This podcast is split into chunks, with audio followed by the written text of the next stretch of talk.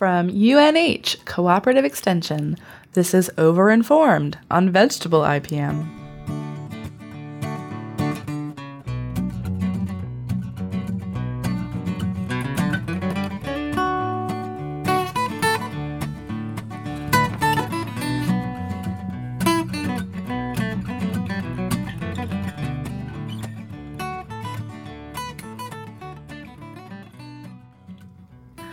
I think I've mentioned it a time or two about how happy I am to be back home in New Hampshire.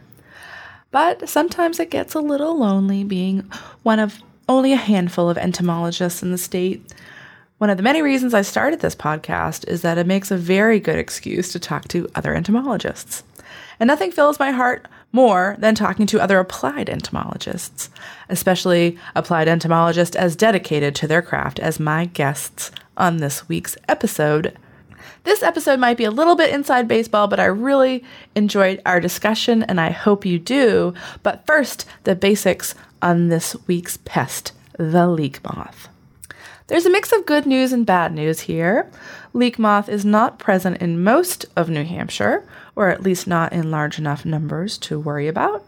Um, however, it is one of two invasive leaf mining insects that attack members of the onion family that are present in the Northeast both of which are looming in on our territory.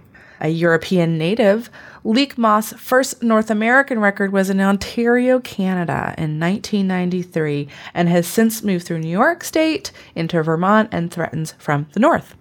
The other invasive onion pest is Allium leaf miner. Its first North American record was in Pennsylvania in 2015, and it threatens from the south. Allium leaf miner is a fly, and obviously leek moth is a moth. But leek moth adults are these tiny mottled brown moths that fly at night, so you probably not see them. You'll likely see the damage caused by these insects before you see either of these insects in the flesh. So things like distorted growth, um, tunneling within those onions with associated frass or larvae poop. Larvae of both species mine into onion leaves, and they look quite different to me, the larvae, but the easiest and, and most easily distinguished feature is the pupal stage. Leek moth will spin a loose cocoon. So that's similar in appearance to diamondback moth pupae, if you know what that looks like. And allium leaf miner pupae, they're flies, so they have hard shelled little dark brown things for pupae. They're kind of egg shaped. Let us know if you come across either of these guys. Leek moth can be easily monitored and conventional insecticides do a pretty good job of controlling them. But what if conventional insecticides are not for you? This was the case for Vic and Scott, the hardest working entomologists in Vermont, making it work with several different affiliations between them. So, my name is Scott Lewins. I am an entomologist. I teach at St. Michael's College and do research with UVM Extension and Plant and Soil Sciences. And I'm, I'm Vic Izzo. I'm a lecturer here in at UVM in the Plant and Soil Science Department. And I'm an entomologist also, but actually I'm more of an, an, an evolutionary ecologist by training. Um, and I'm also the educational coordinator of a research group known as the Agroecology and Livelihoods Collaborative here at UVM. I asked Vic to tell me more about the Agroecology and Livelihoods Collaborative and what it does.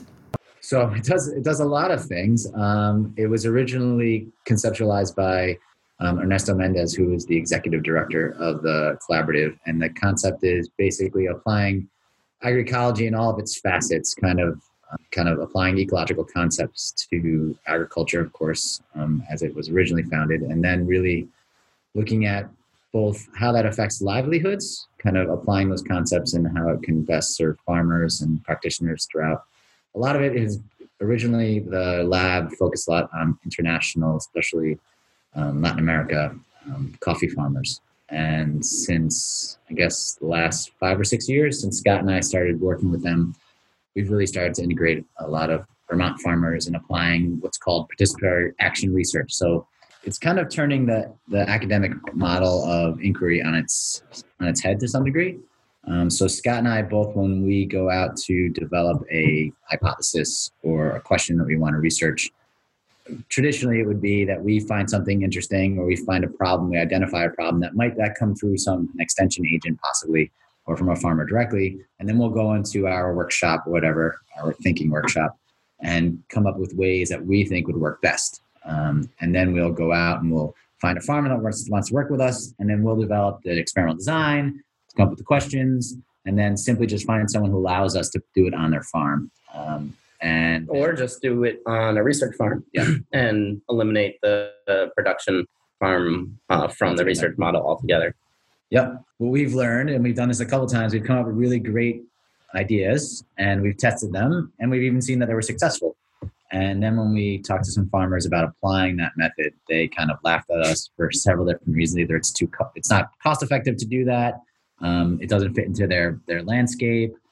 All these different reasons why they would never adopt it, despite the fact that it works. because the solution came from an academic and not you know from a farmer So that's what we did. We for a long period of time. Um, and often we weren't answering, we were, sometimes we would even set out to answer questions that were necessarily applied. Um, so, and so the participatory action research, the idea is that farmers are participating from the very onset of a research question, even um, planning, whatever it may be, all the way through kind of applying it and adopting it, and then even being part of the outreach.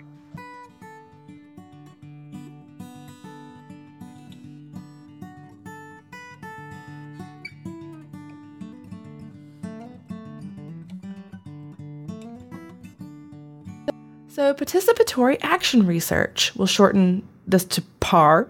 Um, it's an approach that puts the needs of the farmer first so that an adoptable control measure stays in the world of adoptability. I can certainly relate here. As a card carrying egghead, I will admit from time to time, one's interest in the behavior or ecology of a pest insect can lead one down a magical path into imagination land. Keeping the whole process on farm and keeping the farmer in the driver's seat can keep our eggheads out of the clouds. More importantly, farmer collaborators may bring ideas to the table that researchers might not land on intuitively. Here, we'll use leek moth as an example.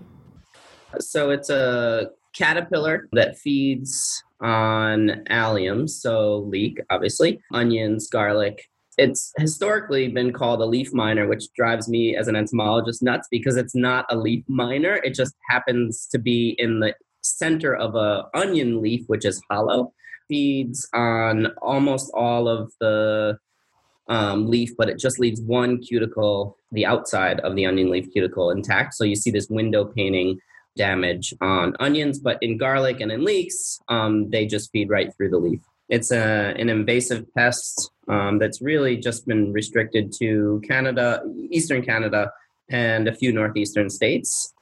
The the New York growers, for the most part, are conventional um, growers, and there are some really effective systemic insecticides. And so, all of the interest in research in leek moth has basically fizzled out up to this point, Vic and I really are the only ones that have been paying a lot of attention to it. And so as a result, um, we've been able to, to kind of make a name, at least in Vermont, with growers and coming up with some solutions that, that would work uh, on a Vermont scale. And the first thing that we did was we just tried to figure out where it was and when it was there. And so we implemented a monitoring uh, program using pheromone lures throughout the state.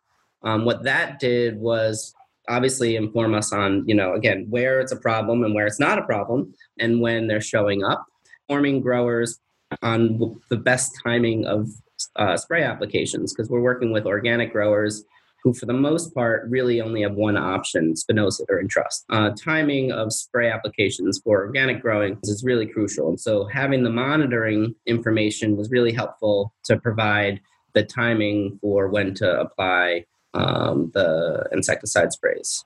I also work quite a bit with with gardeners in the Master Gardener program here at UVM, and with a, a couple other garden programs in in Burlington.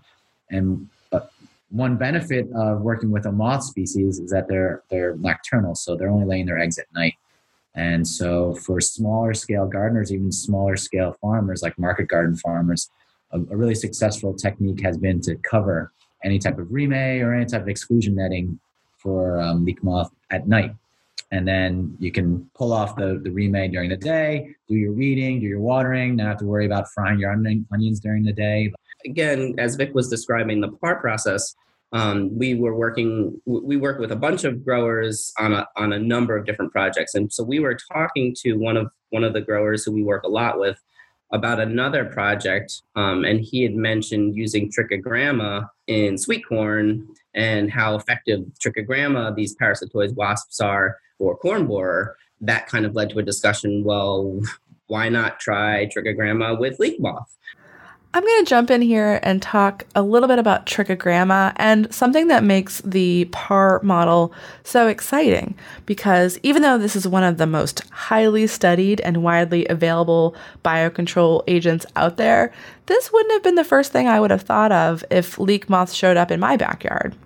But because Vermont farmers were already familiar with this parasitoid for the control of other caterpillars, this approach was fully on the table. There are hundreds of species of trichogramma, but they are all egg parasitoids, meaning they lay their eggs inside the eggs of other insects. They have been found to be effective biocontrols for a pretty broad spectrum of caterpillar pests, hundreds of species, in fact, including corn borer, corn earworm, cutworms, cabbage looper, armyworm, and codling moth, just to name a few. The first description of a trichogramma species was in North America in 1871 by my man, the American entomologist himself, Charles Valentine Riley. Let me digress for just a moment to point out that C.V. Riley was a pretty important entomologist in the U.S. He was the first curator of insects for the Smithsonian Institute, and he received the French Grand Gold Medal of Honor in 1884 for saving the French wine industry from grapevine phylloxera. Granted, grapevine phylloxera had been imported from the US to France a couple decades before that, so we kind of owed them, but honor when honor is due. Back to trichogramma, which was first used as a biocontrol in the early 1900s, first mass reared in 1926 on the eggs of grain moth. We know most of what we know about deploying inundative releases of biocontrol agents based on work with this group. An inundative release is an approach in biocontrol where a whole lot, one might say an unnatural number of natural enemies, is released to control a pest insect. They're not expected to establish or become a permanent member of the insect community, so in this way, these releases are similar to an insecticide treatment. Back to Scott and using trichogramma for leek moth trichogramma, you just need to know when eggs are laid so that you can time your trichogramma releases. Well, we already know when the eggs are being laid because we've got monitoring traps spread throughout the state. Um, and so that has led to a collaboration with a company up in Quebec that has a really easy to deploy version of trichogramma that they've been using with their garlic growers. But they don't have anyone really growing onions on a large scale. And so we've partnered with them to trial these trichogramma uh, in onion growing here in Vermont. So again, sort of one question leading to multiple solutions, um, most of which again came, you know, at least partway from uh, collaboration with growers.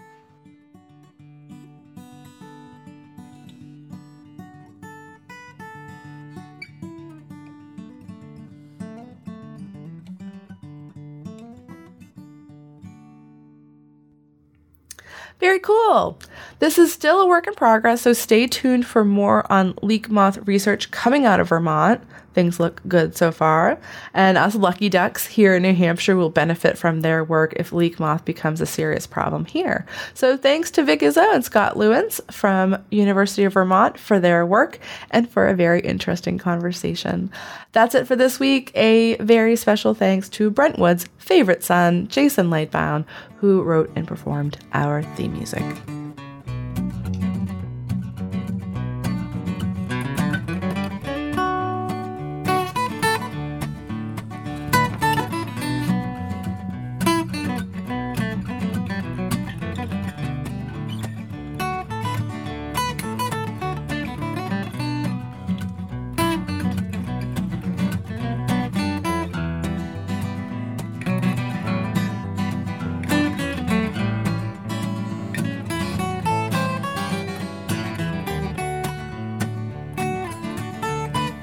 Overinformed on IPM is a production of University of New Hampshire Cooperative Extension, an equal opportunity educator and employer. All music is used by permission or by Creative Commons licensing. Views and opinions expressed in this podcast are not necessarily those of the university, its trustees, or its volunteers. Inclusion or exclusion of commercial enterprises in this podcast does not equate endorsement. The University of New Hampshire, New Hampshire counties, and the U.S. Department of Agriculture cooperate to provide extension programming in the Granite State. Learn more at extension.unh.edu.